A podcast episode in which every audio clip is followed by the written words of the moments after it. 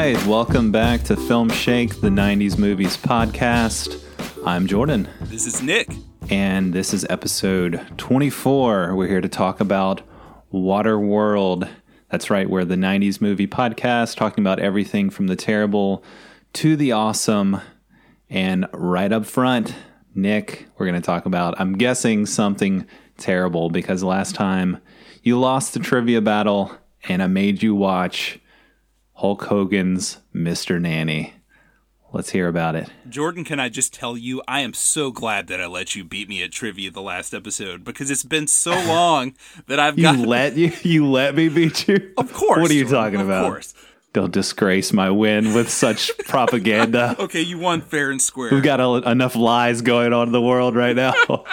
Well, let me tell you, right up front, before I even talk about Mr. Nanny, there's some things going on in the country today, and I was really glued into those things because they're pretty major things, and I totally forgot to run to the Circle K and get my monster. So instead of drinking my monster right oh now, no. Our sponsor of this episode. I'm sorry, sponsor, that I'm still trying to get. I just keep tweeting them. One day they're going to come around. But I just have Yeah. a giant sack of Christmas M&Ms, so that's what I'm eating right now to keep myself awake. Yeah, you know. That's what you're living off of. Yeah. That's right. Yeah, so those things happened. I didn't get my monster, and now I'm eating M&Ms. I'm ready to talk about Mr. Nanny.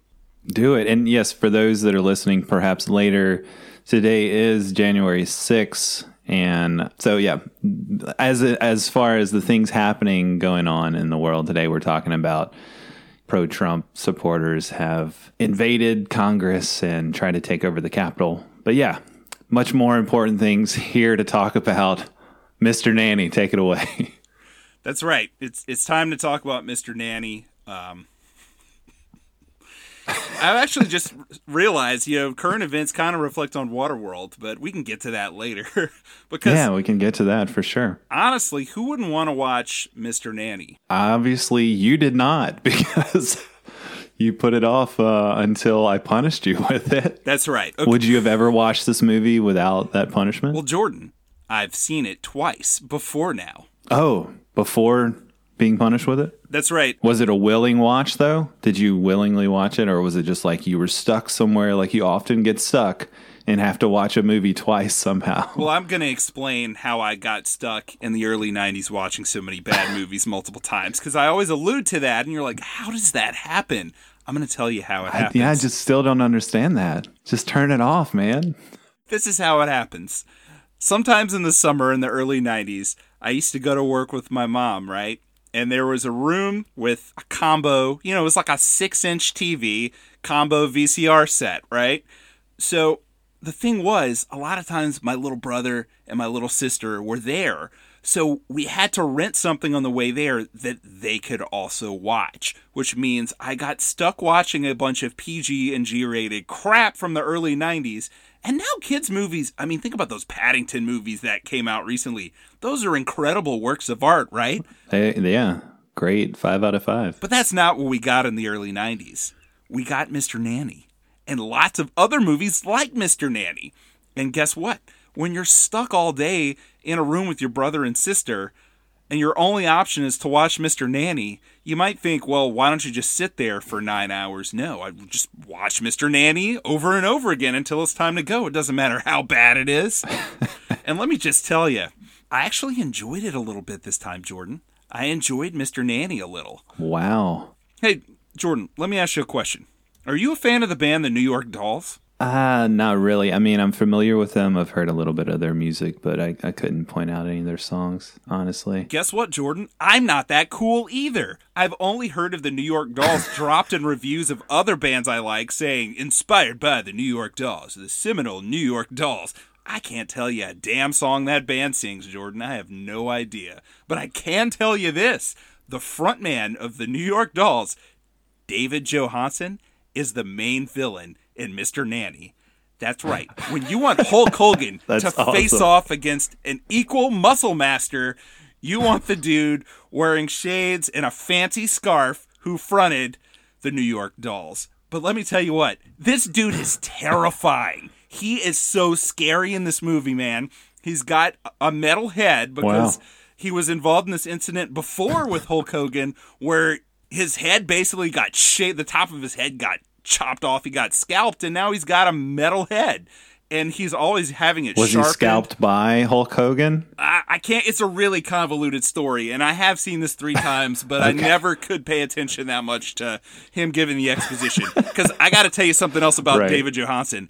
He is not a good actor. Shockingly, he's Hmm. you know Shockingly. he's not that good, right? So I don't I don't remember, but something happened and he talks in a really loud voice and there are lots of extreme close-ups of him screaming and banging things on his metal head and it's just really scary and he tortures the kids, Jordan. He tortures Hulk Hogan, he yells all of the sets on every scene that he's in. It looks like they're from a detective show that would have come on Cinemax at 1 a.m. in the early 90s.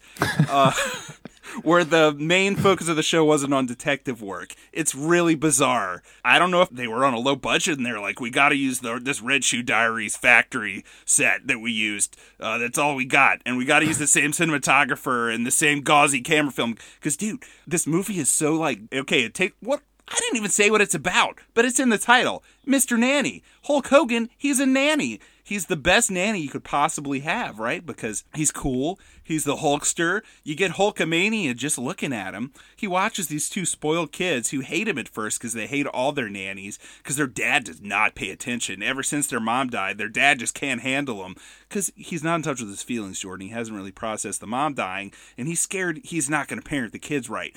In steps Hulk Hogan. He's the best dad ever. Guess what, Jordan? You know who plays the dad in this movie? Have you heard of Austin Pendleton? I haven't heard of Austin Pendleton. I'm going to answer for you. You probably haven't either. Because neither one of us are big Broadway fans. Just full disclosure, I, I don't think that you're hitting the strip to catch the newest plays every week, right? I mean, I'm I'm down. Uh, you know, I can quote some Hamilton. I think we can both see a swamp from our respective front doors. And we live like 30 miles away from each other here in southern Louisiana. So. We've we've got that swamp class. Come on. Austin Pendleton is a Broadway star, and he's actually a tremendous actor. He's incredible in this movie. He does like this weird sort of like avant garde, stumbling, bumbling performance where it really seems like he's this these kids' dad and doesn't know what he's doing. It's just like this really realistic performance in this total gonzo insane movie that the first half is just the kids doing home alone traps to Hulk Hogan, you know. He's just getting tarred and heathered tarred and heathered. Um, that, well, I'm sorry, I'm thinking about the sets. And Tarred and, tarred and heathered. that was one of the Cinemax 1 a.m. movies.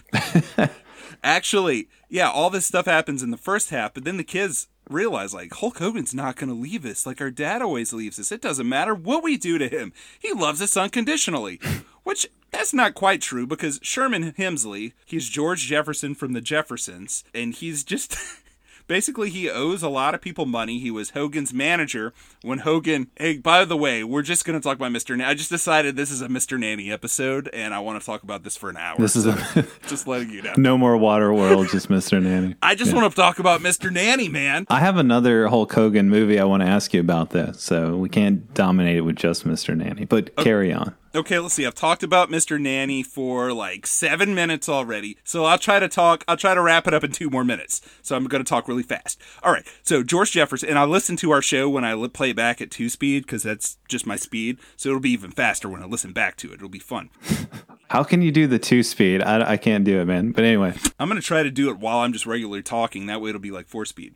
So Hulk Hogan is a wrestler and he has PTSD. He has dreams every night that he's getting beat up in the wrestling ring, which is weird because he's also dreaming that he's wearing fishing gear. And in fact, he goes fishing at the beginning of the movie, falls asleep while fishing, then has a PTSD nightmare that he's being beaten by these monstrous wrestlers. It's just the tone is like a horror movie, but it's not a horror movie, right? It's like a G-rated movie for kids. But anyway, his old manager was Sherman Hemsley, aka George Jefferson, and this guy's got a bunch of debt. People are coming to his house and taking everything because he has so much money. But he finds this job for Hulk Hogan where he gets a cut where Hulk Hogan can be a nanny. So he's a nanny, and then all the Home Alone traps, and then the kids like him. But the dad has his job, and he has his super chip, and then uh, the dude from New York Dolls wants a super chip, so he kidnaps the dad and he kidnaps the kids, and then Hulk Hogan has to fight them all. And he then there's this huge fight scene, and it's very violent and it's very scary. And you know it was just a cute little movie movie in a little mansion where he's drinking tea with this girl wearing a tutu, and all of a sudden you got the New York Dolls guy lowering his head and running like a charging bull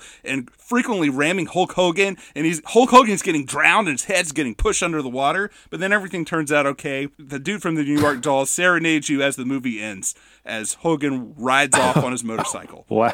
So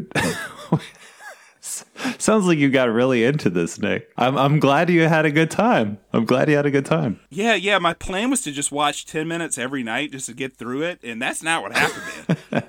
I just consumed. You just got movie. sucked right in. That's man. right. I ate it. Uh, you started working on the Wikipedia page right after. Just dived in. yeah, I need to get some more facts to add to it. There's not enough info on this thing. Let me ask you this: Is Mr. Nanny better or worse than the seminal Hulk Hogan movie from 1991, Suburban Commando? I have some fond memories of this film, my friend. Have you seen Suburban Commando? I don't. Okay. Okay, it comes down to the kids, right? Which movie has more likable children? I feel like they did the same thing in Suburban Commando. There were just like bratty kids that mess with him at first, but then you know he grew to love them and he had to save them in the end. I'm I'm pretty sure it's the same plot, except for he's a interstellar commando hero from the distant world in this one instead of a nanny. Yeah, and I remember But- Christopher Lloyd. And yeah, I guess I didn't realize it. Had, I forgot it had Christopher Lloyd and Shelley Duvall. Like, Oh, that's right. Yeah, what- yeah. what is happening? Why are these people in this movie? That's right. I didn't see The Shining by that point. I think I'd only seen Bernice bobs her hair with Shelley Duvall, so I was like, oh, her hair grew back, which is cool. And I, I don't hate kids. I just, in early 90s movies, you know, kid actors now are pretty good for the most part, you know, but in the early mm. 90s, they were yeah. terrible. It was like they Come just, a long way. yeah, they just basically walked down the street and said, hey, you got dimples, kid, come be in this movie. And that was it. So the kids were always horrible in the movies. And there's a kid in the movie that we're going to talk about after this. That's right. Hey, that's actually all I have about Mr. Nanny. Yeah, I actually can't do a whole episode. It would be our shortest episode ever. It would be 10 minutes long. I'm, I'm, I'm done. Sorry. hey, Hulkamania forever, You brother. You really only did actually watch 10 minutes of this movie and you're faking your enthusiasm just to hide the fact that you didn't fulfill your punishment. You read up the Wikipedia page. You probably just read from the Wikipedia page just now to, to explain the plot. Come on. Tell me you, you didn't do that, Nic. Tell me you actually watched this movie. Step into a Slim Jim. Oh, yeah. That was my favorite part of the movie. It was so good when he did that. Okay, okay. That wasn't in the Wikipedia page, so you just proved that you watched it. I so did. I watched the you. whole thing. That was the best scene. Awesome. Awesome. All right. Well, thank you for watching that. I'll never have to watch it because I think it should be a rule at least that once you've been punished with a Fallen Warrior movie that nobody else in the podcast hosting zone at least has to watch that movie ever, right? So like you'll never have to watch any of the crappy movies that you've punished me with. I'll never have to watch any of the crappy movies I punished you with. Sound good? Jordan, you've just reawakened a nihilistic streak in me, of one of my many nihilistic streaks, where honestly, I had so much fun watching this stupid movie and recapping it. I haven't even picked a punishment movie for you. I just always want to lose at trivia now. I forgot how fun Fallen Warrior is, Jordan. I haven't experienced it in so Ah. long. It's so fun to watch these dumb bad movies and talk about them. I'm tired of listening to you talk about them. I want to be the one. So that's it. That's it. I'm just going to wander around missing questions. How dare you take my shtick? I'm stealing it. I'm my with it. thing. It's it's my job to lose every time. You step Can't out of this Slim me. Jim. It's my Slim Jim. No, actually, it was very refreshing not to have to watch a terrible movie this time. It's like, okay, all I have to watch is Waterworld. We're good. I'm excited to see what Nic's pick for next time will be. Let's do this. So, all right, well, yeah, let's move on to 1995's Waterworld.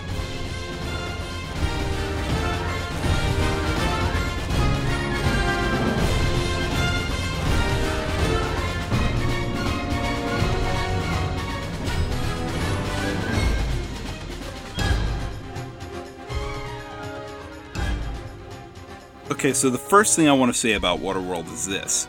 I feel like I put the emphasis on water and you put the emphasis on world. Who's correct? Are we both wrong? Is it like a double emphasis, like water world, right? Or is it how I say? It's the world of water. Yeah, because I say water world and you say water world. You know, it's like my mom who listens to the show, she says CD instead of CD. But who's to say that she's wrong? Maybe she's right. Maybe you're right. Maybe it is water world. I think it could be either way. Because it, it is interesting that it's all one word. It's not water, space, world. It's water world. So maybe you're right in the emphasis on the water so that it, it flows as one word. I don't know. Yeah, so however you pronounce Waterworld, Waterworld is what it is. For me, kind of a special movie in certain ways, but not like the most special movie. But why'd you want to watch this, Jordan? Well, you know, it came out in 95. Like I said, I, I remember seeing this not in theater, probably just, you know, rented it on VHS, on a crappy VHS back in the day. And one thing I wanted to watch this is because you picked Titanic, giant movie from the 90s, you know, super huge budget, big production values. So it felt like my next pick starting off 2021, we had to go big. I couldn't, you know, just pick a, a smaller, medium sized movie from the 90s. I wanted to go big just like you did with Titanic. So went big with Waterworld. It was the most expensive movie ever made at the time in 95. had this huge budget, wouldn't say very big cast other than Costner and Dennis Hopper, but they are A-listers at that time. And that's one question I wanted to bring up later too is would you even consider Costner an A-lister now? But I, I don't know, that's something maybe we can get into after we talk about the movie. Just because it seems like from here on out, his career has, I wouldn't say tanked, but I don't know, just hasn't really lived up to like his early acclaim with like Dances with Wolves and winning the Oscar there and that kind of thing. But I mean, this was by all measures at the time not a huge success. It had a lot of negative buzz in the news when it came when it was coming out and when it was being produced as you know being over budget and studio was just gonna eat up all this money on this project and uh, they called it Fishtar, uh, calling back to Ishtar, for another big budget flop. Called it Kevin's Gate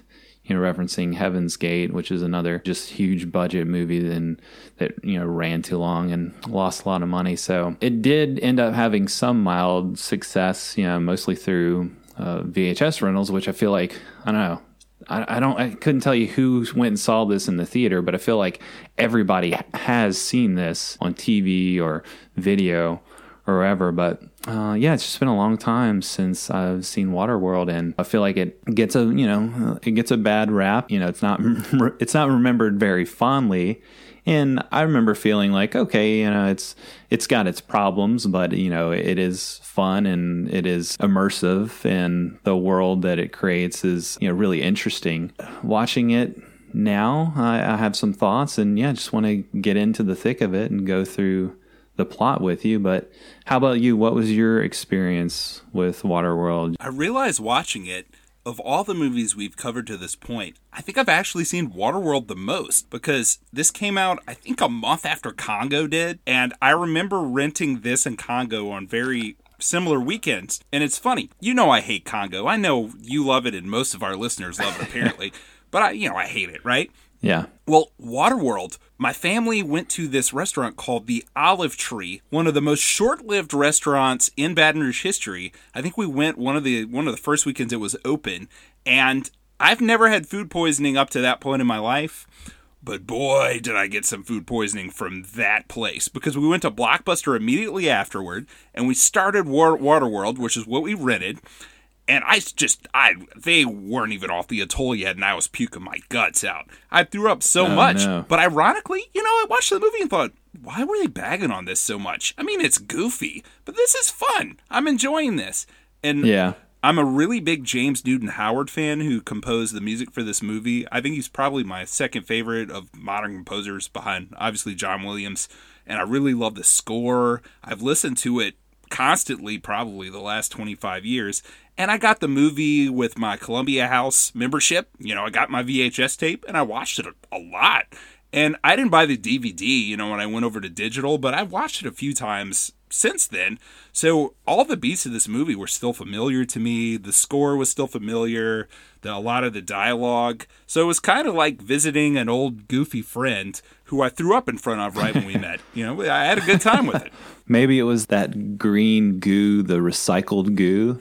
You know, when he goes to the atoll in the beginning, you just saw that and blew your chunks. That was the greenest vomit I've ever had. So that could be true. It might be. That yeah, could have been part of the recycling. Yeah, that was some gross looking stuff right there. Well, I wanted to talk about how, you know, we have the Universal logo open up the movie and then you know universal spins away and then we just have the globe this cgi mid 90s globe and then we have this kind of diagram of the ice caps melting I like how the actual movie opens up with the guy who narrates every 90s movie trailer as if this were, in fact, a, still a movie trailer that you're watching. You know, it's like, the future, the polar ice caps have melted. like, this was so strange and so weird for me to, to hear that guy in an actual movie, not a trailer. But, you know, just made me wonder when's the last time you saw that kind of thing like that kind of narration in a movie that's just so odd to me. I feel like this is such an iconic opening and honestly right before it started when they show the universal logo I looked over at my siblings, and because thankfully they were a little older, so we didn't have to just watch crappy Mr. Nanny type movies. You know, they could watch PG 13 stuff with me. I looked over at them and I said, Wouldn't it be awesome if, like, the world just flooded on the Universal logo? And then it happened while the trailer guy was happened, talking. Yeah. Even though it's yeah. not like the greatest visuals ever at this point, I still think it's cool. Right. It's a great way to start the movie, even though scientifically off the bat, if you know anything about the polar ice caps and can do a little math in your head, it's like, mm, I don't think they would rise even a hundredth of this amount if they melted, but cool. I'll, yeah. I'll, go with it. I'll go with it. I love how the writers said they knew that this was mathematically impossible for this to actually happen, but they're like, eh, whatever. like, I think it'll be a fun concept anyway. Why like, not? Yeah, the world would only flood like a hundred feet or something if the ice caps melted, but eh, we'll just make it cover all land. Why not? it's just Almost kind of ridiculous. Yeah, why not? It's it's just a movie that cost several hundred million dollars. Well, you know, the original script was a lot more fantastical, and it was only supposed to cost like five million. So things changed a lot from that original script and idea to what we get in the finished product. Yeah, I, I was reading about how you know the original writer was planning on developing it with Roger Corman and just be this kind of goofy, over the top B movie which I guess you could really argue this is just a big budget, goofy B movie. Just some of the descriptions of that original script sounded really wacky and fun. I kind of would like to see that version, you know, like a Corman produced Waterworld where Dennis Hopper was just slapping people with fish whenever they got out of line.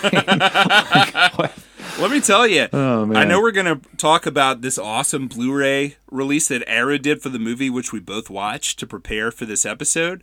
But there's yeah. a, a, some really looks beautiful. Yeah, it's so gorgeous, and there's some great extras. And there, there's a scene in the documentary that comes along with it. It's really, it's like two hours and really in depth, where the original screenwriter basically said when the movie started having problems, that some of the producers came to him and were like, "Man, we should have just shot your original script. To which he said, well, let's, let's just do it. And they're like, nah, man, we are like 150 million into this thing. We got to go with what we got.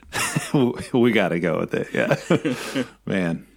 Well, yeah, the production value is insane, of course, right? I mean, they're out on the actual ocean they built this giant atoll on a platform in the ocean. They used up all the steel available in Hawaii to build this thing. And it's just ridiculous. I mean, it's kind of what we talked about with Titanic, with how they actually built the ship and, you know, just the huge budget put into that and how, you know, you'd never see this kind of movie made today not in actual physical locations like it's all on location all these huge sets being built mean, it's just really immersive, really impressive. So, if not for anything else, you, you definitely have to give it props for the production value in this thing. It's just insane. Yeah, man. It's crazy. Just the toll construction, all of it, you know, we talked about with Titanic, or at least I did. You pretty much just covered your ears and said, I hate this movie, I hate this movie, I hate this movie the whole time.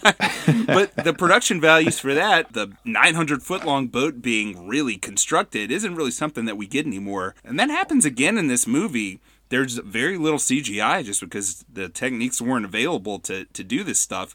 I mean, they do use some, but you know these huge sets are real yeah. and they're insane. I mean, you can see why the the budget skyrocketed. But I tell you what, let's start at the beginning because th- I think this is the second film we've covered that opens with a man pissing. Right?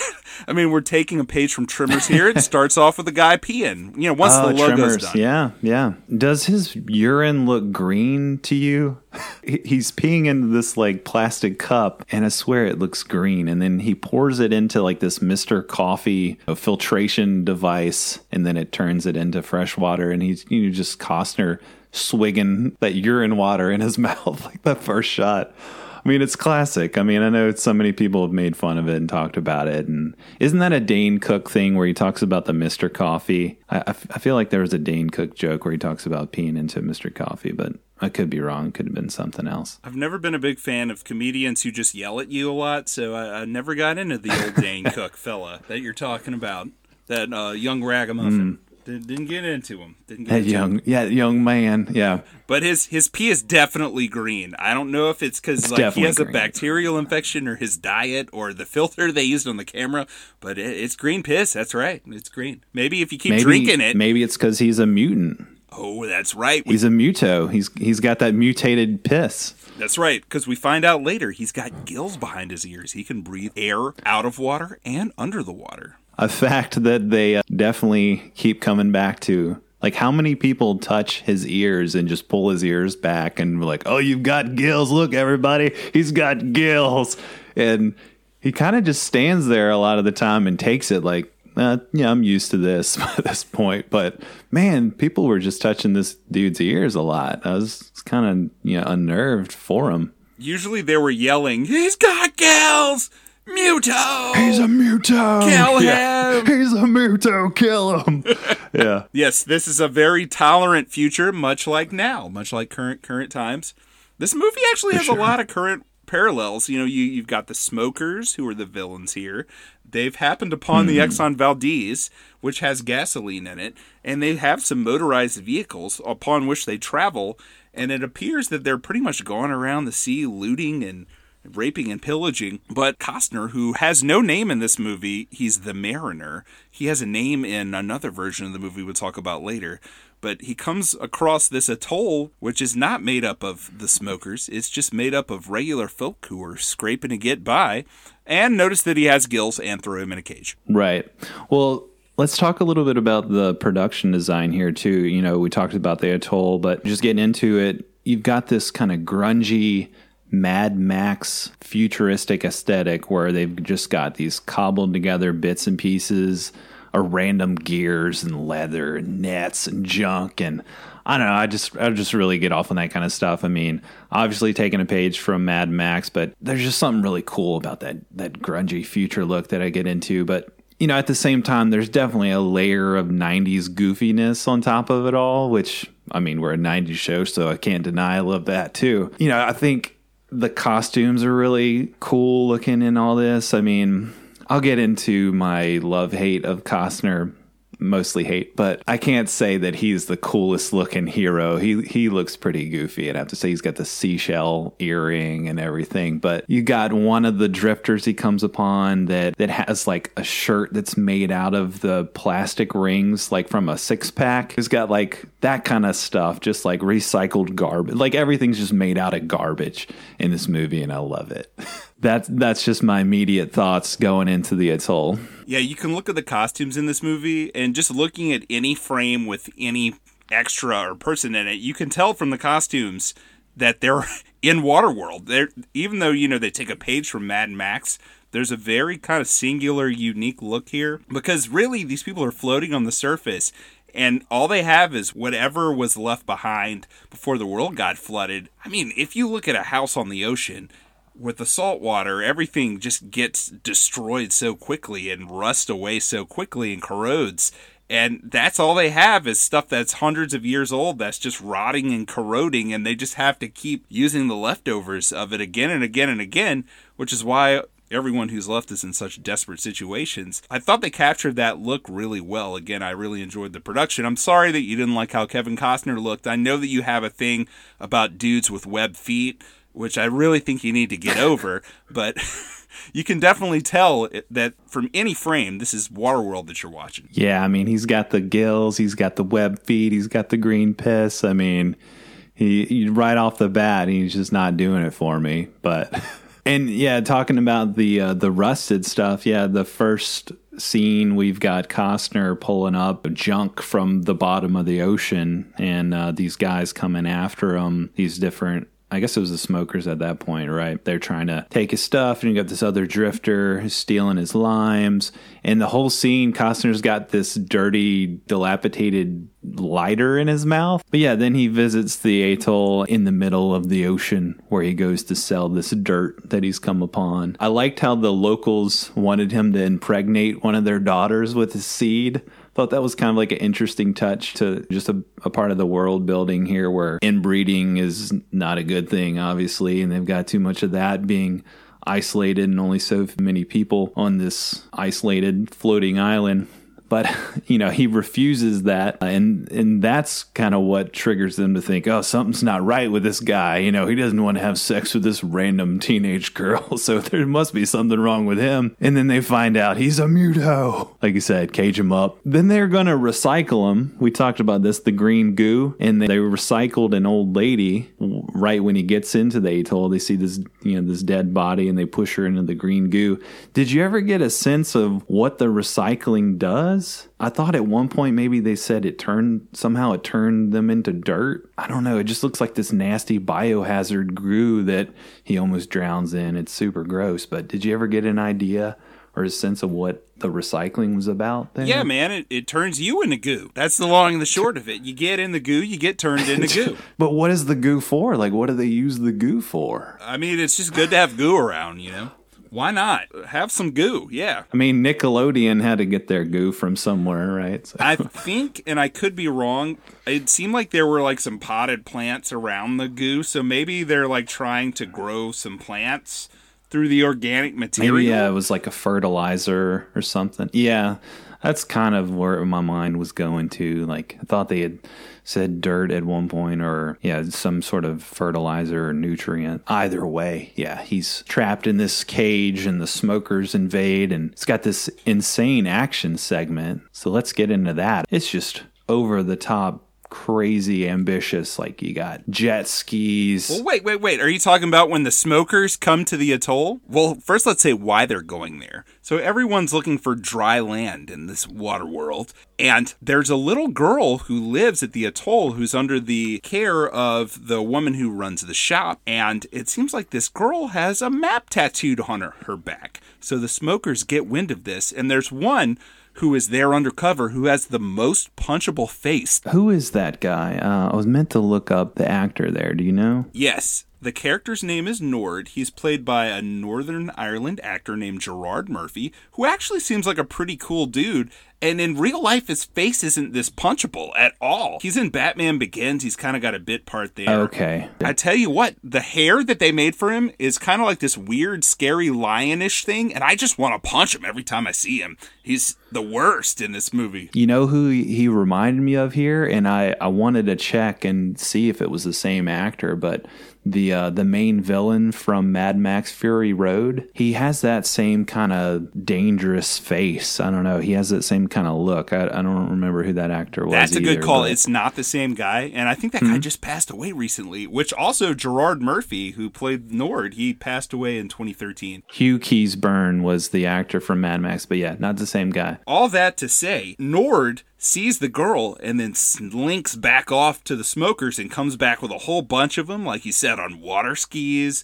on boats. They've got an old plane that jack black himself is flying around. And that's right we get a gonzo yeah, insane yeah, yeah. over the top action scene that you and i crave that we need that it's just like oh, pumping yes. our oh, veins yes. full of blood that our hearts can't right. beat without. This is very necessary. Yes. And then you got Dennis Hopper. Who better to be in this role? I mean, Waterworld would not be Waterworld without Dennis Hopper. I love this man. He's the national treasure. He's the leader of the smokers. First of all, I like all their lingo, how they call the gasoline go juice.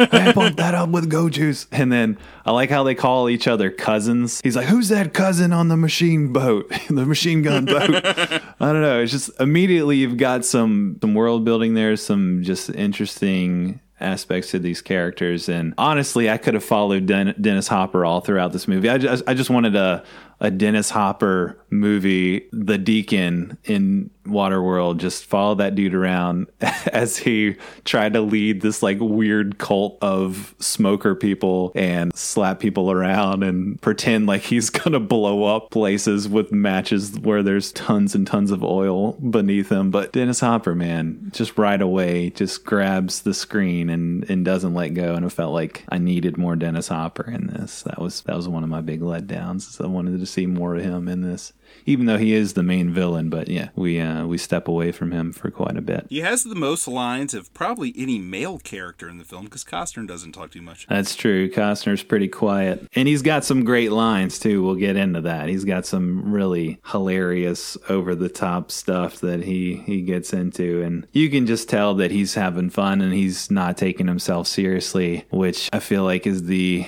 complete opposite of Costner. I feel like Costner is taking himself way too seriously and kind of kills the fun of his character. Oh, come on, man. If you could have had fun with with his character. I mean, you really could have. I mean, Fishman, come on, but yeah, he's just kind of a a sad sack. I don't have much love for Costner's character in this movie. Okay, well, I'm going to stop you right there and offer a counter argument. I love Kevin Costner in this movie. Oh God. let's let's do this. Let's just well, stop the show right now and do this. Let's get. I have more things to say later about that as we get into the. Oh, plot, oh, you're so. scared. You're scared. You know. You know. I'm going to get you. All right. That's fine. That's fine. let's let's just get into the the plot a little bit. Let's talk about the jet skis it. in this action scene. So they get into the atoll by shooting it up, making ramps, and pulling guys with a plane who are on water skis up ramps and over the top of the atoll, and then jet skis going under the atoll, under the water. Under the atoll, right? That was my favorite part. And then they're blowing holes in it, and these hapless atoll folk just have like bows and arrows and stuff, and they're just getting right. destroyed. And man, some of those tracking shots from like I guess they're helicopter shots. I don't know, they're really high. It just shows you the scale of the set, and yeah. it looks incredible, man. I mean, it nothing is. looks like that in any other movie. It looks so good. No, sir. Yeah. They, I mean, that is almost like one of those obligatory shots where, you know, we spent $22 million on this one set. So we're going to like show you you the hell out of this set, right? And I, am fine like, with it. It looks so good, and you got the James Newton Howard score pumping. His action themes are so fun in this movie. Yeah. So yeah, th- I mean, I feel like even if you think the rest of the movie is dumb, if you have any love for big goofy action at all, you gotta at least love this sequence because it's oh, yeah. insane. I mean, there's an entire water show to this day that still is going on that Waterworld spawned with all these insane water and jet ski and water skiing stunts because of how awesome the scene is. Yeah, I feel like uh, when I visited Universal Studios in the late '90s, I got to see that. But yeah, I saw it in 2002. It was it was awesome. Oh, nice, yeah. nice. But yeah, I mean, any possible way they could break into this fortress, this, this water fortress, they do, like you said, machine guns, airplanes, jet skis, water skis, explosions, people dying left and right, running all over the place. I mean, just the scale of this is is huge and impressive, and just how they were able to maneuver all this, and then again, just the practicality of filming this out on the ocean is just it's insane. But even though the smokers are able to just to blow the hell out of this place, they're also super ridiculous and inept. They're just kind of bumbling. You've got Gregor, who's the old man scientist, and uh, he's friends with uh, Helen, the shop owner, and the little girl and he's trying to help them get away in this hot air balloon. And they the the girls you know miss their ride and he makes some mistakes and floats off into the sky. But i love how inept the smokers are that they're able to blow the hell out of this place and kill almost everyone. But by chance I guess we're supposed to believe they can't take down this hot air balloon because like some of the jet skis ramp up and fly in front of it and they try and shoot the air balloon but they shoot the jet skis instead. Man, I can tell you right now why they couldn't hit it. It's because it's being flown by Michael Jeter. Michael Jeter was in a show called Evening Shade with Burt Reynolds. Even though Michael Jeter might not seem that badass, God rest his soul, he learned from the best. Burt Reynolds taught him how to fly this damn balloon. That's what I think. I think they cut those scenes. Some of that Smokey and the Bandit magic rubbed off on him, I guess. You got that right. He cannonball run that damn balloon way up in the sky, and they couldn't hit it, man. I fully believe that. Burt Reynolds saved the day, even though he's not in this. Rip Burt Reynolds, by the way. No problem suspending your disbelief there, I guess. Well, then Costner is finally freed from his cage by Helen. You know, she saves his life before he's trapped in the goo. And they escape all the gunfire and get his ship out all intact, which, you know, again, it's just insane. It just feels like the smokers are right on him and he's got this large boat he's got to maneuver out of there, but somehow, you know, it's, it's all good in the end. He harpoons the machine gun ship, turns it around so that it fires on Hopper's boat, which is full of gasoline, which, you know, is just a very smart idea. I guess it, it, looks like they have like this big balloon that they're blowing up or it's I don't know like it looks like this elastic contraption that they're it's just continually filling with gasoline on Hopper's boat, and they've got these guys like pumping it up. I wasn't exactly sure what was up with that, but you know, of course, soon as fired upon by the machine gun ship, it just explodes this huge, amazing fireball of an explosion and takes out one of Hopper's eyes in the process. And pirate Hopper, you know, one eyed eye patch Hopper from then on out, which is pretty fun. Yeah, so we get this awesome action scene, but how? Okay, maybe you weren't as into this as I was, but they spent like $2 million on Costner's awesome, gigantic boat that he has, this trimaran, which has this really unique appearance. And they get away. It's Kevin Costner, who is the mariner, along with Jeanne Tripplehorn, who is Helen, and then the young girl, Tina Majorino, who plays Enola. And you get this awesome soaring shot of them entering the open ocean with the burning atoll behind them, and the music is just like the grandest pirate movie music. I thought that was just such a cool moment in the movie. I really that might be my favorite shot and moment of the film because it's just this sense of freedom in the open ocean. Even though all there is is ocean, and if you were them, you're like, great, more ocean. But I don't know, I dug it. I miss the ocean, man there was more ocean in 80s and 90s movies. It just kind of went away. I don't remember that particular moment, but I do dig his boat, uh, the trimaran. Yeah, like you said, has a really unique look to it. It's got the different pieces that he pulls a lever and it mass pops up and you know, all these like twirling gears and it seems like automated in a weird analog way and i don't know it's yeah it's it's a fun ship i think it's a really cool design i i do dig that we get to know costner's character a bit more here while they're out on the ship and he's just kind of a dick right like this lady saves his life and then he wants to just throw the girl the little girl overboard at one point he does throw her in the water which was really shocking. And to stop him from doing this, Helen whores herself out right away and just offers some sexual favors to him, just assuming this is what he wants. And this has got to be the quickest disrobe I think I've ever seen in cinema. They're standing on the deck of the boat, and she literally just removes like one edge of her dress from her shoulder and all her clothes drop and she's just butt naked standing there. Dude, these are garments made from garments, made from garments, made from garments that were made like this 300 years ago. So she's lucky yeah, that they yeah. stayed on when she wasn't trying to take them off. Yeah. I just loved the quickness of the disrobe in that shot. You know, it's just like whoosh and then you got, you know, famous butt shot, the body double for for Jeanne Tripplehorn there. I love love how Costner goes to grab her boob, but he's like, oh, oh, oh, and then he thinks better of it and doesn't. It's just a weird moment, weird choice. All the sexual slash romantic stuff in this is super awkward for me and I feel like it's all Costner's fault. I don't think he really knows what he's doing, and I feel like he's taking himself way too seriously, and I feel his his arrogance as a person just emanating through this, you know, from behind this character he's trying to be. I can just feel like this dick of a person that I, that I'm just assuming Kevin Costner is just from everything I've read about him and just have it out for this guy in this movie apparently. And I can feel that you have a bias against Gill dudes and you need to get over it. Can I defend his performance now, please, sure, Mr. Jordan? Ahead. Sure. All right, have at it. See what you can do. Costner was going through a divorce at the time that they filmed this. The original plan for this character was not to have him be so dour, but Costner was really working some things out through this performance. And the way that he approached this was basically that this dude, his entire life, has been ostracized. He has these gills. He's called a freak. People try to kill him everywhere he goes. He's really not free anywhere except out on the open ocean by himself. It's the only place that he's really not alone because he has his boat, which is the only thing that he can trust, right? So he's distrustful of all other people. And we're shown very good reason why he would be. Because when he goes to this atoll, which is really a lot nicer and more peaceful than anywhere else we see in the movie, they still want to kill him. So of course he's a jerk he's got good reason to be. What? Why would he not be in this horrible mood around other people? What you got? let, us go. Let's do a little back and forth. What do you think? I mean, yeah, boohoo backstory. He was going through a divorce, and I don't know, you know, whatever. I just feel like the character is not very interesting. Like, there's not like what? I don't. Know. The Mariner is not interesting enough for you? No.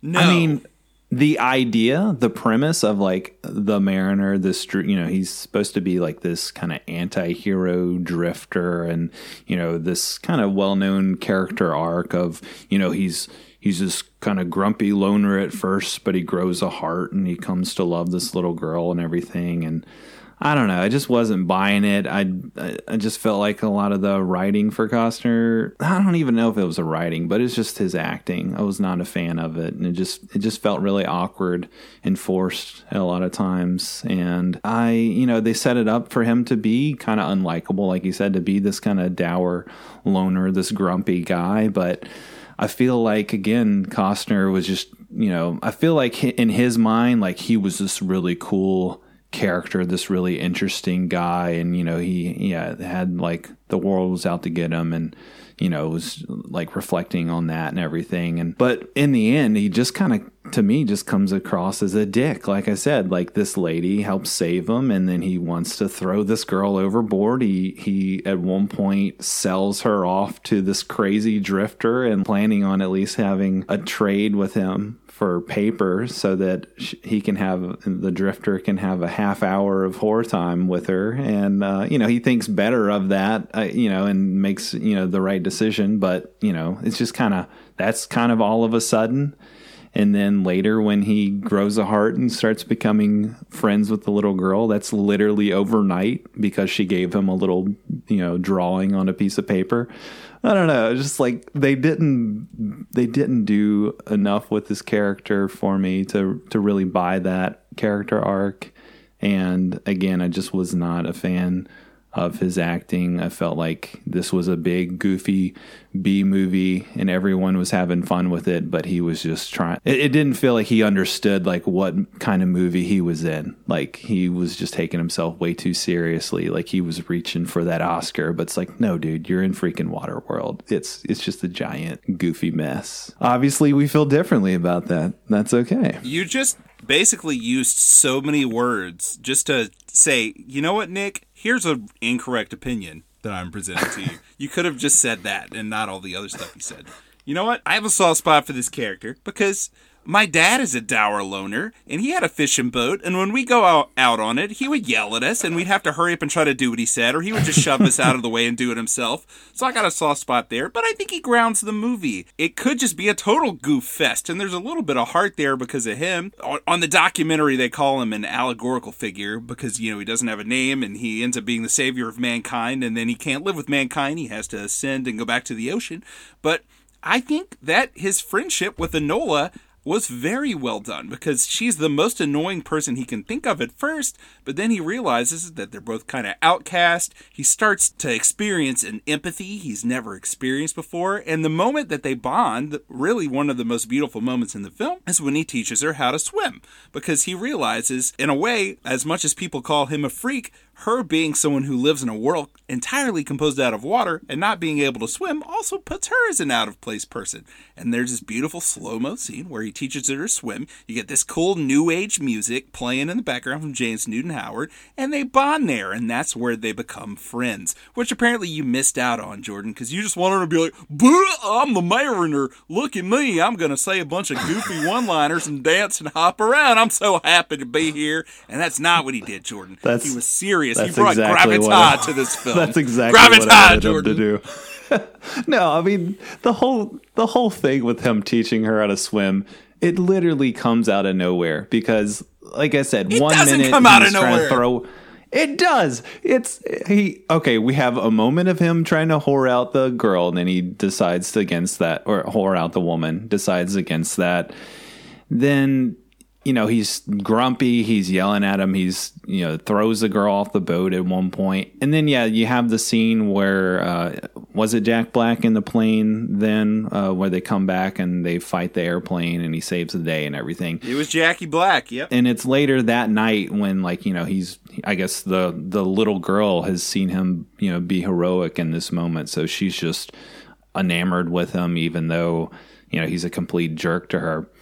But uh, yeah, she gives him a little piece of paper uh, with a drawing of them all holding hands on it. It's just like again, I would even if I was you know a witness to his heroic actions, if I was this little girl, I'd be pissed at him still because he threw me off the boat and he tried to whore out my surrogate mother to a random drifter. You know, even though he did make a you know, a wise decision not to in the end, it's still kind of like okay, this I don't know about this guy. You know, he's he's kind of a dick. So I don't know. Just the moment later when they're swimming in the water and he's teaching her how to swim and he's just kind of smiling goofy and everything and that. I was just like, where did this come from? It just I don't know, it just caught me off guard.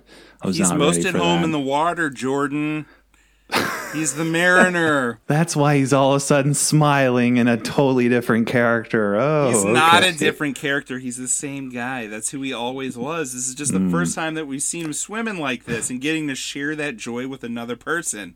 Sorry you didn't get it, Jordan. Can we just move on and talk about Dennis Hopper? Fine. the best part of this movie.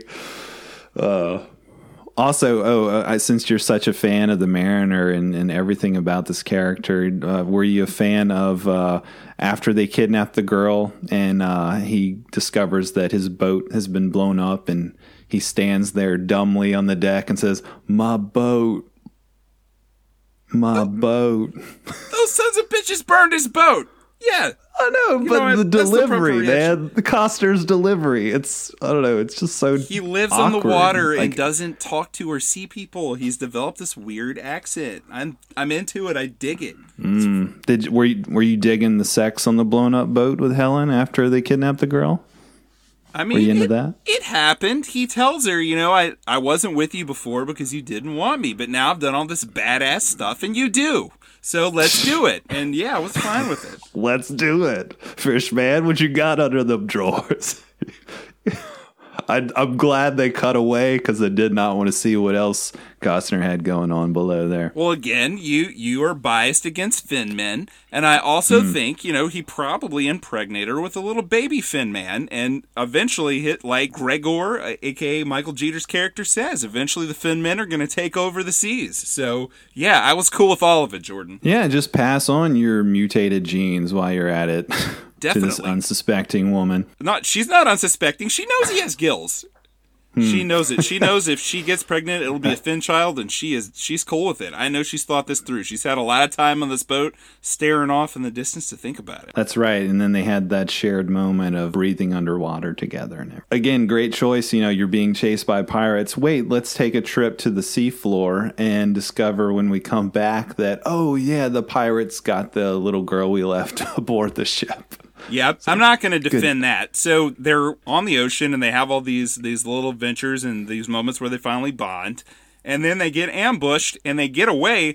But the whole time he's been promising them he's going to take them to dry land because, you know, their currency at this point in time in history is dirt because it's so rare. People just have what's left over getting passed down and down and down where there's hardly any left. And he has all this dirt. So everyone thinks he's been to dry land. But it turns out in this moment where he's promised them that at this point they'll reach dry land and they haven't, Helen is kind of at a breaking point and she's like, I thought we were going to get to dry land. So he takes her down and shows her there is land. It's not dry, it's way under the water. He takes her down to, I think, what was supposed to be Denver. And it's a cool model shot. It's a cool scene. But I agree. Right. You know, you've just been chased. Not the best timing. Now, he is an impulsive, really emotional guy. So I get him being like, you know hmm. what? Look at this. Let me show you this right now. Emotional? You would describe the Mariner as emotional? Look at the way that he reacts to things. He keeps it all bottled inside and then he just explodes, Jordan. And that's it. It's an explosion of emotion. He's like, let me, I gotta show you the truth now. Yeah, and it's a bad, it's a bad timing. Really bad timing because when they come back up, his boat gets trashed. Enola gets kidnapped by the smokers, by the Patriots. I mean, the smokers that are gonna take her to the Exxon Valdez and they get left for dead. Yeah, I agree. I'll fill this detail in. So, the second Blu ray disc in the Arrow set features something called the Ulysses cut. This is a three hour cut of Waterworld. I don't think it's better than the original cut. I think it's actually markedly worse because it's basically like you're taking the movie and just shoving all the deleted scenes back into it. It's not like a director's cut. There are some cool things. I think if you're a fan of the movie, you should watch it because, you know, it's more Waterworld. It's some weird, odd stuff. There's some scenes that fill in the atoll and its history and the problems they're having. Yeah. And there's a scene at the end where you find out that the dry land they find is actually Mount Everest, which is pretty cool. And I kind of thought, okay, maybe they'll explain or pace better them getting chased being immediately followed by them getting away briefly and him showing her what's under the water and then them getting ambushed again and it doesn't really solve that problem it actually it makes the movie worse because i know you, you don't like his character for one one of the reasons you mentioned was you think he's a dick this version makes him 10 times more of a Dick Jordan. Because for me, the turning point in his character is that swimming scene, right? Because he doesn't act like a dick to either one of them again for the rest of the movie after that. That's the turning point. That point, he's way nicer to them. They, they have a bond after that. But not in this version because when they get ambushed, on the little um, there's these people called the slavers that we don't really see much of or get to know just you know, by their name they, they have slaves there's this platform where they're all dead and there's smokers hiding behind their bodies and that's the ambush well in this cut of the film he was going to sell them into slavery this is after he's bonded with them so What it makes him even more of a dick yeah which Yeah. very wisely was cut. There's a lot of stuff like that where it makes sense mean- that you would cut it that they put back in, and it also doesn't better explain why they pick that time to go under the water and get ambushed again. Wisely cut, but isn't that just Costner saying, "Hey, hey, hey wait, I'm I'm kind of too much of a dick in this movie. Let's let's rein it back a little bit." Yeah, maybe, maybe so. I know that he had a, a lot more control over that final cut. And he made Yeah. the choice to make this guy more serious, but I think even he noticed, like, okay, he can't be this bad of a guy. Right. That's not gonna work. Well, yeah, they got the girl. They go on to the uh, Exxon Valdez with Dennis Hopper. And like I said, my favorite part of this movie, playing the deacon. He's so goofy and over the top and ridiculous, but, you know, he's still Hopper. So he always has that kind of sense of danger and lunacy about him. Really needed more Hopper in this, honestly. I could watch a whole movie just follow him around. You know, he's got this weird cult leader thing going on with the smokers where he's standing up on this platform and telling them about the myth of dry land and, you know, how he's going to lead them to paradise and then this kind of stuff. And then, you know, you've got other scenes of them driving around. I guess they're inside of the ship, but he's got like a dirty old car and like all this trash that they're like ramming against with the car and he's throwing out cigarettes to everybody. He's got a TV and a and a golf VHS that he watches in the Ulysses cut. Oh, really? Yes, it's incredible. And uh, he keeps some poor old guy in this pit. This old guy, white haired old man inside this pit, I guess just to check the levels of his go juice periodically. That's why this guy's just living down there. He tells him how many feet are left. Yeah, we're running out of go juice. My favorite scene in the whole movie has got to be Hopper's scene with the little girl where uh, you know he comes in and he's trying to kind of be nice at first and the little girl bites back a little bit and uh, Hopper goes I'm to cut open his head and eat his brain.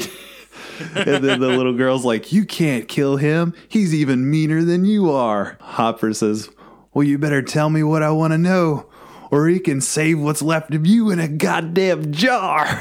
it's just, just again, he knows how ridiculous this is and how over the top he sounds. And, you know, basically, this, that this is just a big, weird B movie, and he's just chomping at it and he's having a lot of fun. You may not be aware of this, and I wasn't, but they say this in the documentary apparently. And I know this guy's like a pariah now because he cheated on his wife and has been accused of some type of film set abuse that's never been laid out or detailed by anyone. And I have no idea what happened there. But Joss Whedon, the guy that created Buffy, I mean, I don't know. The guy might be the worst person who ever lived in real life. I love Buffy and I love Angel and I love Yeah. Firefly. And I love the rewrites that he did to Dennis Hopper's dialogue at the end of this movie. They they called him in to punch it up, and I agree with you, man. Great stuff. Is okay. So all that right there was from Whedon. That's right. That's Whedon. Okay, I, yeah, and you you can definitely tell. I feel like that is probably the punchiest part of this movie is that that one scene right there. I mean, just I don't know, just got that camp to it, but again, it's just really effective. It's you know, I laughed out loud, but you know, he's also like just really crazy and dangerous. So just really fun scene between them. So then after that, you've got Costner and Helen, because you know, I'm going to periodically refer to a character by their actor, their real name, and then another character by their character name. So Costner and Helen is what I have in my notes. They're saved by the hot air balloon guy, Gregor, you know, which you could see coming a mile away in my mind. Not literally on the screen, because somehow they never saw this guy coming for miles in the distance. But soon as the boat is blown up and they're like, oh, we're going to die, aren't we? We're stranded. You know, I was like, no, crazy Gregor's going to come save your ass. And then, of course, he does. he just shows up. Oh, yeah. Hey, grab my rope. Come up in the hot air balloon. Burt Reynolds showed me how to fly this thing. Bert, yeah, that's right. It's later revealed as Exxon Valdez. They call it the D's, which, you know, again, I just love all the little lingo and the world building in this movie. How awesome is it that Dennis Hopper talks to a photograph of Captain Joe, who is it's really a photograph of the captain of the Exxon Valdez when it had its famous real life oil spill in the uh, in the eighties or 1989, yeah. eighty nine, yeah. It's really him. I love how he talks to Captain Joe. And Captain Joe kind of has like a striking resemblance to Dennis Hopper's, which is interesting to me at least. I don't know. I thought they he had kind of like a grandfather Hopper thing going on there. Yeah, it, it wasn't into that point where I was like, well, the D's, the D's, why do they keep calling it? Oh, the Exxon Valdez. And then looking up, oh, yeah, the oil tanker that crashed in 89 spilled 11 million, 11 millions of, I don't know, why do I have 11 millions of oil? And that doesn't make any sense. I don't know, but I like it. What what other weird plurals do you have in your notes? I'm into this. Yeah, it's spilling 11 millions of oil near Alaska. That's what I have. But uh that's where Hopper got all the go juice, right? It's just left over from the the big oil spill. And I feel like I just figured this movie out. I don't think it's refined oil, but whatever. Who cares, right? Twenty five thousand feet of water from the ice caps melting. Yeah.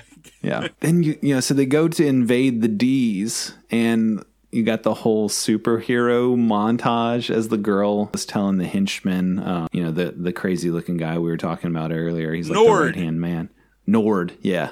He's telling Nord about how awesome Costner is, and you know, like, you can't kill him. He doesn't have a name, so death can't find him. And they're cutting, you know, between this and Costner just slipping in and out on the ship, killing different people. And I don't know. I, again, this was just kind of a cheesy laugh out loud moment that I didn't really think worked, but I don't know. Maybe you took it differently. What did what did you think about this segment? No, I mean I get what they were going for there, and it was a little bit cool, but yeah, I don't know. It was it was a little cheesy. You know, Tina Majorino, I think she really ended up being a pretty good actress, but she's a little raw here, and it's kind of tough to sell that. It's not the best written dialogue of the movie.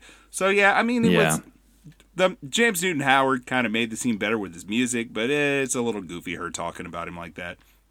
But then again, me- then then again, Jordan, you know, she's seen him be bad. She knows he's bad. He's like Aslan from from the Lion, the Witch, and the Wardrobe, right? When they're like, "Is is he safe?" and they're like, "No, he's he's good, but he's not safe." And that's the Mariner man. He's good. Don't compare the safe. Mariner to Aslan. Don't tarnish Aslan like that. He's just no. It just feels like Costner is like, oh yeah, I'm like this badass Mariner superhero character. But to me, I'm like, no, dude. Like you're kind of weird. You're kind of awkward. You're not that cool.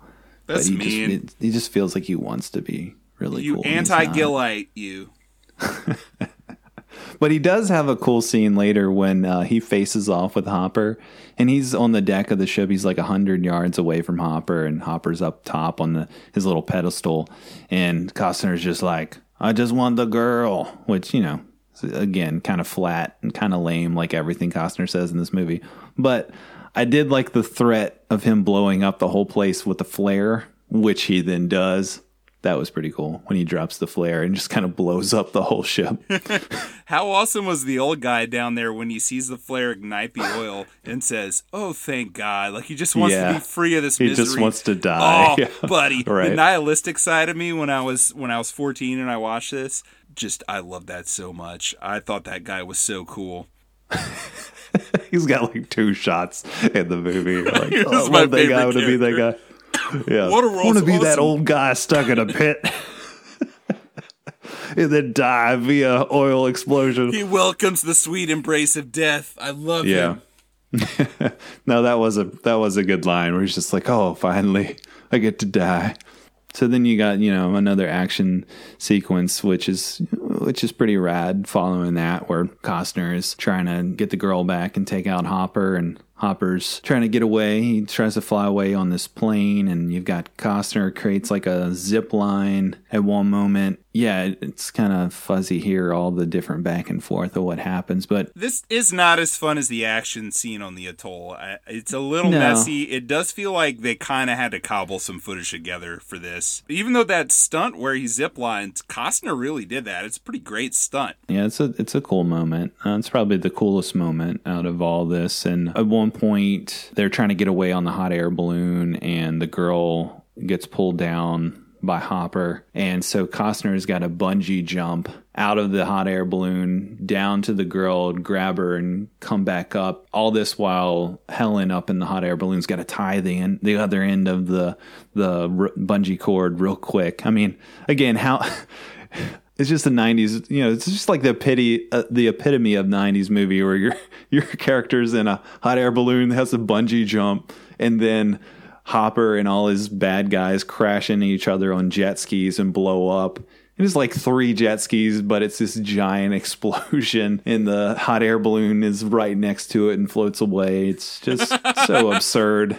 Did you notice earlier in the movie in the atoll scene where the the guy gets shot off the jet ski and then it, it kind of like floats up to the wall and lightly bumps it and then it explodes like it just explodes like an atomic bomb. Thank God jet skis don't really do that. There'd be some major lawsuits going on, man. I don't think we'd see jet skis sailing around the seas anymore. I love how the jet skis explode if they bump into a wall, but like when Costner crash lands the plane that the little girl and Hopper in, it just crashes and it's fine. You know, it doesn't explode because, you know, the little girl's in there. It can't explode. She can't die right there. That would be a big downer. She's got to help lead everyone to dry land, so it doesn't happen. That's right. You know, they get away from Hopper. Uh, he's, you know, killed in the jet ski explosion. They find dry land and this also made me laugh out loud when they find dry land and everyone is rejoicing and exploring the island. The look of fear and concern on Costner's face as he's trying to pull off this fish man out of water. and he's surrounded by the jungle. I just love the idea of director Kevin Reynolds saying, Okay, Costner, you've only known water, but it's not just the land sickness like the others. You are a man, but you are also a fish. And I don't know, just that look on his face is just kind of so over the top and ham fisted for me.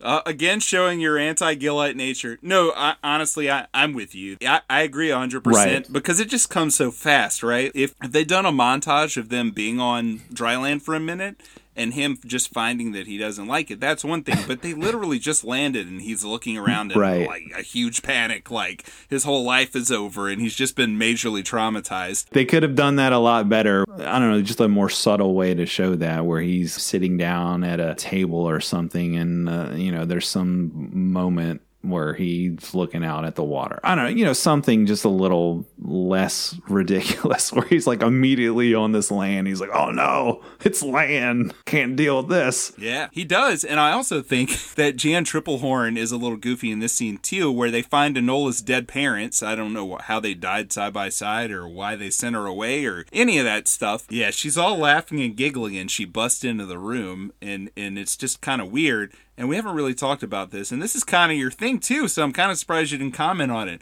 She does kind of have huge, big, terrified eyes throughout this movie. Uh, Yeah. Really, that's kind of her performance in a nutshell. Is kind of complain about Costner a lot. I'm not going to really complain about her performance, but they definitely wrote her to where she's just going to constantly be nagging Costner in the most annoying way possible, just from Really? the get go. Like when they get off the atoll and he's like, "Can you steer a boat?" and she says, "Can I trust you?" Like, why are you asking him that now? You're escaping, and he's clearly trying to get you to help him steer the boat so that you can escape. And I feel like they kind of do that with her throughout the next hour of the movie. She's just constantly on him. And it's kind of like they make her like a nagging wife because they're trying to show that she's very strong and independent, but that's not how she comes across. She kind of comes across as uh, like dependent, but I don't know what I'm trying to say here. I just feel like they could have done a better job with her character. you're not doing yourself any favors with the ladies at this point you just you're showing your sexism Nic I tell you what, all the women who hold up Helen from Waterworld as a feminist icon, my apologies. She's based on Helen of Troy. Come on. no, I didn't really have. I, I can see your point, but you know, watching it, I didn't really have that big of an issue with her character. But you're right. I mean, sh both her and the girl, you know, and I could argue Costner are all kind of one dimensional. They don't really dive into their characters too much, but you don't really need to when you've got you know twenty two million dollar sets in front of you and jet skis exploding. That's that's all you really want out of this movie. And honestly, it could have used more of that. And and I wanted to talk about the lingo some more and the customs and like the world building, like all that stuff was really interesting. You know, I could have done with more of that. And I feel does it it sounds like it goes more into that with Ulysses cut and some of the scenes they bring back where they get into more like the religion of the smokers and that kind of thing.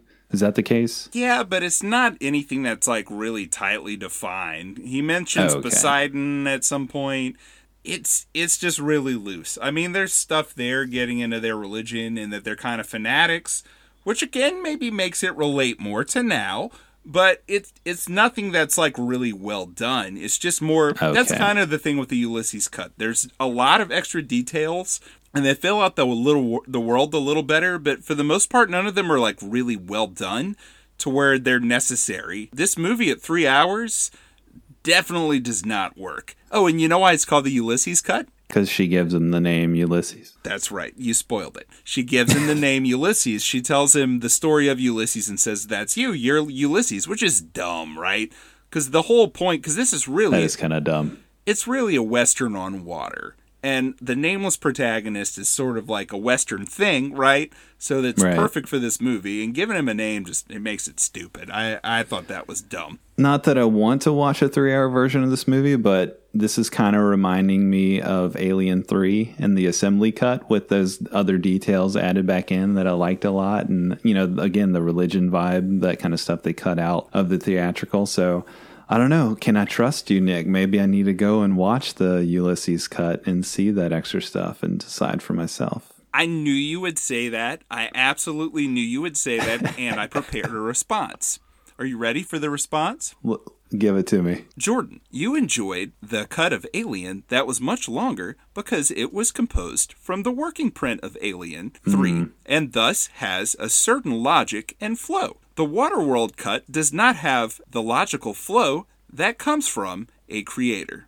Okay, solid, solid. I I, I hear you. So yeah, I I mean when you said it sounded like when you said it looked like they had just basically taken all the deleted scenes from the special features and thrown them in, like yeah, that doesn't sound good. I feel like this is a well paced movie. Like I feel like um I, I never found it dragging too much. Um, you know, maybe there's quieter moments, but feel like there's action sprinkled throughout, which was nice and it kept my interest. And even though I didn't care for the main character so much, yeah, there's enough going on in the world and the sets and the costumes and the lingo and Dennis freaking Hopper. So there's enough going on that I liked it as it is. Overall, Costner brings it down for me a whole two stars. Just can't deal with the Costner, but yeah, three out of five for my star rating. How about you? Cool. I, I give it a 7 out of 10. So just 0.5 better than you on your scale. I think it's a fun, big, dumb action movie. I love the scale. sure. I love the sets.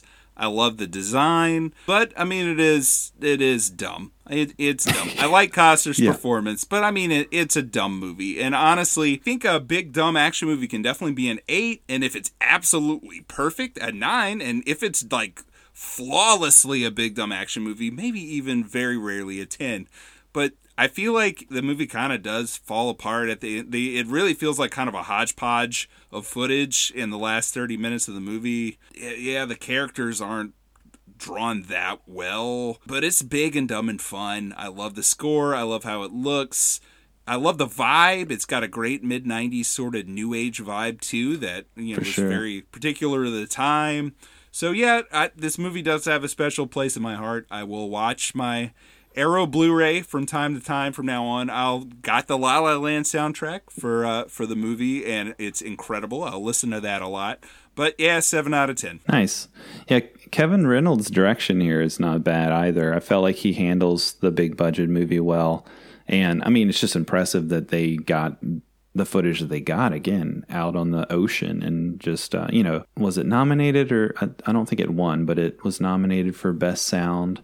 And I do remember at one point, I think it was during the uh, action scene in the atoll thinking to myself, wow, the sound here sounds really good, even though this camera is rushing here and there and the characters are all over the place. And, you know, like I said, the score is pretty awesome. Speaking of Kevin Reynolds, I really love his other movie, one of, one of his other movies, The Count of Monte Cristo from 2002. Remember seeing that in the theater when it came out and was really blown away. And I believe it was my first time experiencing that material. And it's just really impactful. Love Jim Caviezel and Guy Pearce in that, and um, just really great, well told story. So It's not as good as the book. No, the, the book is really long. That's a that's a solid movie and great sword fight at the end. Oh, for sure. I mean, just all that stuff with him in the prison, him escaping, and all that was, yeah, just love all that stuff. And yeah, I feel like Kevin Reynolds is a solid director for that kind of thing. For sure, man. For sure. Good deal. Well, it's time to move on to movie connection real quick before we get into trivia. So I'm tasked with connecting this to Titanic. Easy one here, and kind of segued off of your Titanic pick with, you know, big budget, lots of water, big boats sinking, causing catastrophes. You know, you got the Valdez here, you got the Titanic there. Awkward romance, of course, in both of these pictures, and uh, big action scenes that are really enjoyable amidst some pretty subpar dialogue. Nude leading ladies, Kate Winslet and Jeanne, well, her body double at least, and uh, some attempt at a moral message, perhaps, with the global warming aspect to Waterworld, and I don't know, I don't know, the moral message of uh, not searching for uh, a diamond your whole life and being greedy, but uh, enjoying life instead and uh, not letting it pass you up. That's all I got. A lot, a lot of connections. Yeah, I feel like because I never fulfilled that part of our show very well, you were just showing off there, honestly. So great job, Jordan. Great job. No, I mean these movies are just so similar. How you know, just just handed to me. I did myself a favor. I feel like with picking this right after Titanic, at least for this segment. All right. Well, you ready to move on to trivia? Let's do it. Hold it! Ah. Ah, pop quiz, hot shot. All right, Jordan. Well, I'll go first. Waterworld was considered the most expensive movie ever made in its time, but which film was the first to cost more than 100 million to make? Was it A, 1989's Batman, B, True Lies, C, Terminator 2, Judgment Day, or D, Indiana Jones and the Temple of Doom? Batman or Terminator 2? I'm going to say Terminator 2. Jordan, you were so close, but you were wrong. It's actually True Lies. Isn't that crazy?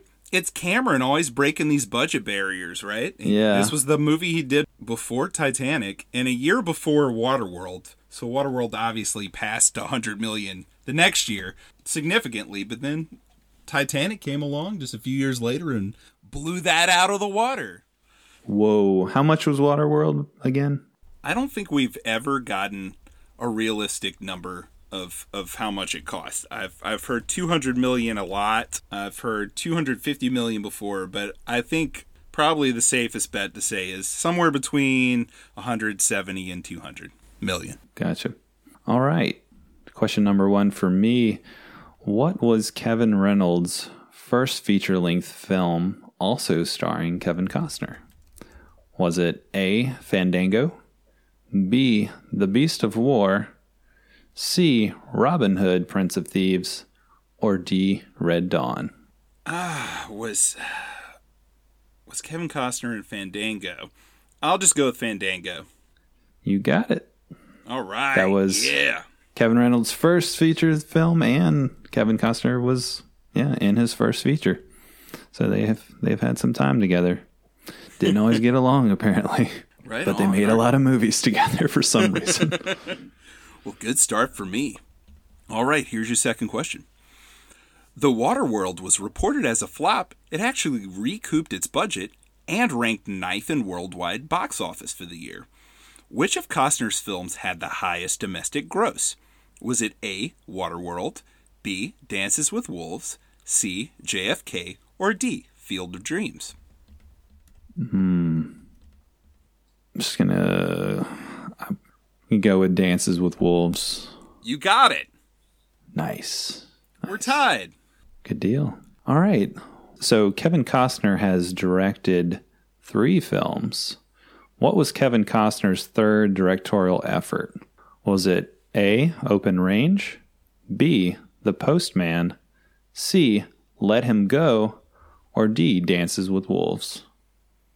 I have an order in my head that could be wrong because I don't know of other ones that he did besides three of the ones you mentioned. So I'm just going to guess open range. You got it again, my friend.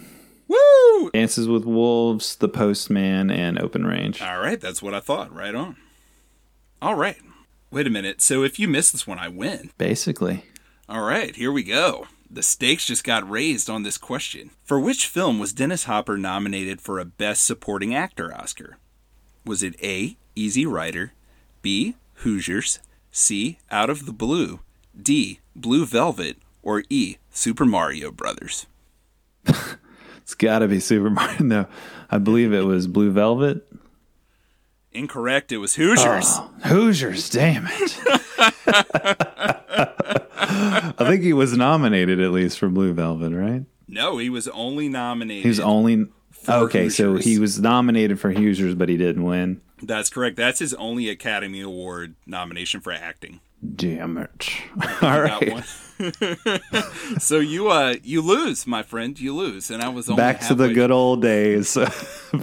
See, I told you you couldn't take this away from me, Nic. This is Apparently, I can't.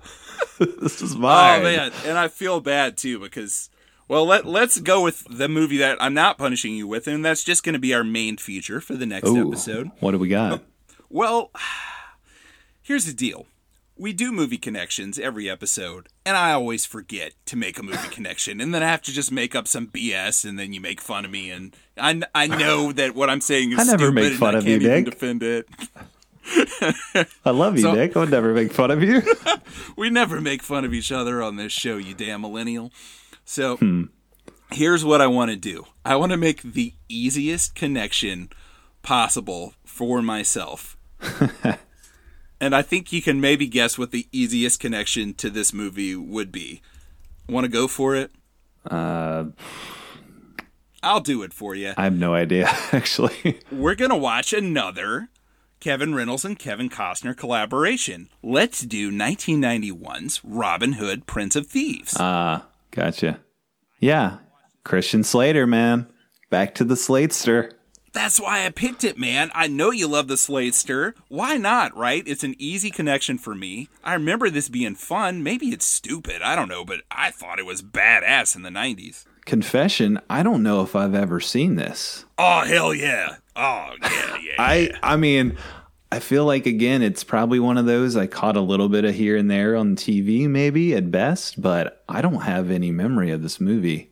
I'm interested, except for I think I'm really gonna hate Coster in this too, just like I did Waterworld. But I don't know. We'll see. He he just all the stills from this movie I've seen, he just looks stupid. I don't know. But I love Slater. I love Slater, so maybe that you know that'll help you know boost it a little bit. I think it will, man. And Alan Rickman is the villain. Oh yeah, Alan Rickman. Can I just quote Hulk Hogan from Mr. Nanny? Step into a. Slim Jim. Oh yeah, it's gonna be awesome, dude.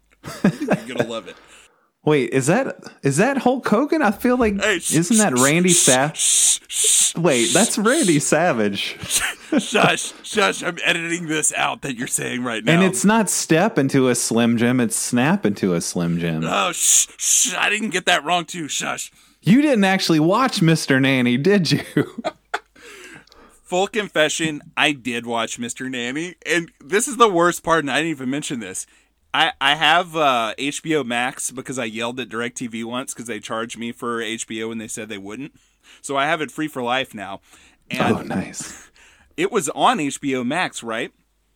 So I broke it into three viewings. I watched two 15 minute chunks, and I was like, man, you know, this is fun. It's a horrible movie, but I'm having fun watching it. and then, Jordan, really, I got put to the test because I did this on New Year's Eve and December 30th.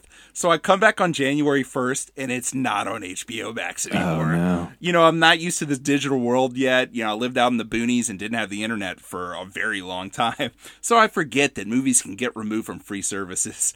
So, Jordan, I watched the last 40 minutes of this movie on Amazon and I paid $3.99 to watch it. So, Oh, yes, I did ouch. indeed watch all of Mr. Nanny. I'm Ouch. Yeah. just, uh, you know, being goofy. Putting your dedication to Filmshake to the test. Well, Jordan, you're about to put your dedication to Filmshake to the test because we know Robin Hood, Prince of Thieves, even if you don't like Costner, that'll be a fun watch. It's a real movie, right? Yeah, I feel like it's going to be the the replica of this movie where I hate the main character, but I'm going to love the villain and the side characters and the production value and you know the whole world that it builds. So yeah, it was just a repeat of Waterworld for Well, me. yeah, I, I hope you do because that might make up for you having to watch 2018's Robin Hood, directed by oh. Otto oh, Bathurst, starring oh, Taron Egerton, Jamie Foxx, Ben Mendelsohn, Eve Hewson, Tim Minchin, and Jamie oh, God. Dornan. Have fun with that because I ain't watching it. This might be the worst punishment so far. Uh, That's right, Man, folks. Join us next time. I quit the show. no, there is no more show. I'm done. Filmshake's over. Oh, Bye, man. guys. Jordan, it's less than two hours long. And guess what? Oh, God, it's more than It was an hour produced- thirty. It was produced by Leonardo DiCaprio. No, it's 114 minutes. It's less Oh. than two hours. Thank the Lord. Okay. And this movie's got to be free somewhere, right? I mean, I'm sure I can find it at the library. uh, yeah. So Hmm. next episode, Robin Hood and Robin Hood. It's going to be a merry old time. Jeez. Well, at least we have some synergy there. Yeah, that's yeah, right. we've got some synergy with the movie connection. We've got some connection between Fallen Warrior and the deep dive. So yeah, there you go. You know, you want to know what I was going to make you watch if you lost? It's Yeah, another not? Kevin Costner pick.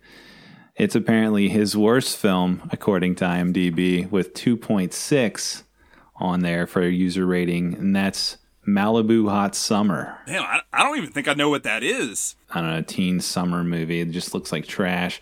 Uh, But uh, and this was before Costner, you know, was big or anything. But if you look on IMDb, they have some of the promo pictures for this film where it's obviously after Costner got big, they must have released like a DVD of this, like highlighting his character, even though you know it doesn't look like he's the main star in this at least. But uh, it's just got cool Costner, hot sizzling babes, and it's got like a superimposed picture of him hovering above these ladies in bikinis on the beach. TV Guide panned the film, writing that it was inept from the opening titles to the closing credits. The alternate Wow. title is Sizzle Beach, USA. Oh, That's right, Jordan. Sizzle Beach. Jordan, how mean of you to, to make me watch this. It, I'm so glad it didn't work out. By the way, Costner was reportedly uncomfortable when filming a sex scene in the film. So maybe it's his thing, man. Maybe he's just like, I don't want to do this on camera. And that's why the one in Waterworld was a little awkward. You weren't Hmm. just being an anti Gillite. That's right. See, it's all awkward. It's all terrible. it's all crazy. It's all false. It's all a dream. It's all a dream. All right. Well, thank you guys for listening to our show and catch us next time for the Robin Hood double feature. And you can send us an email at filmshakepodcast at gmail.com if you have any questions or thoughts about the show. Find us on Twitter and Facebook at 90s Movies Pod. And you can check out our website, subscribe to our show via filmshake.buzzsprout.com. See all our episodes there. Like, subscribe, give us a star rating if you like, all that good stuff. Thanks for listening and catch us again next time for more Filmshake. Take it easy.